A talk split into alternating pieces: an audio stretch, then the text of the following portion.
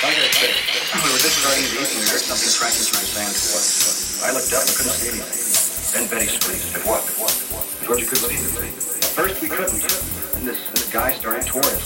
What kind of a guy? How should I know? He was wearing some kind of a helmet over his head. Could have been a deep sea diver or anything. All right. After you saw the diver, what happened? Well, we jumped up. Yes, Betty started. You let him stop. We just kept coming. Never saw him like didn't say Then you say you didn't give him a chance. Took a swing at. I didn't stop and he the end.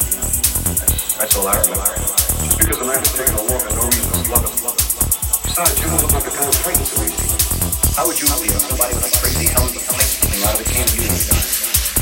Look, I know that sounds crazy, but there wasn't any head in that. No.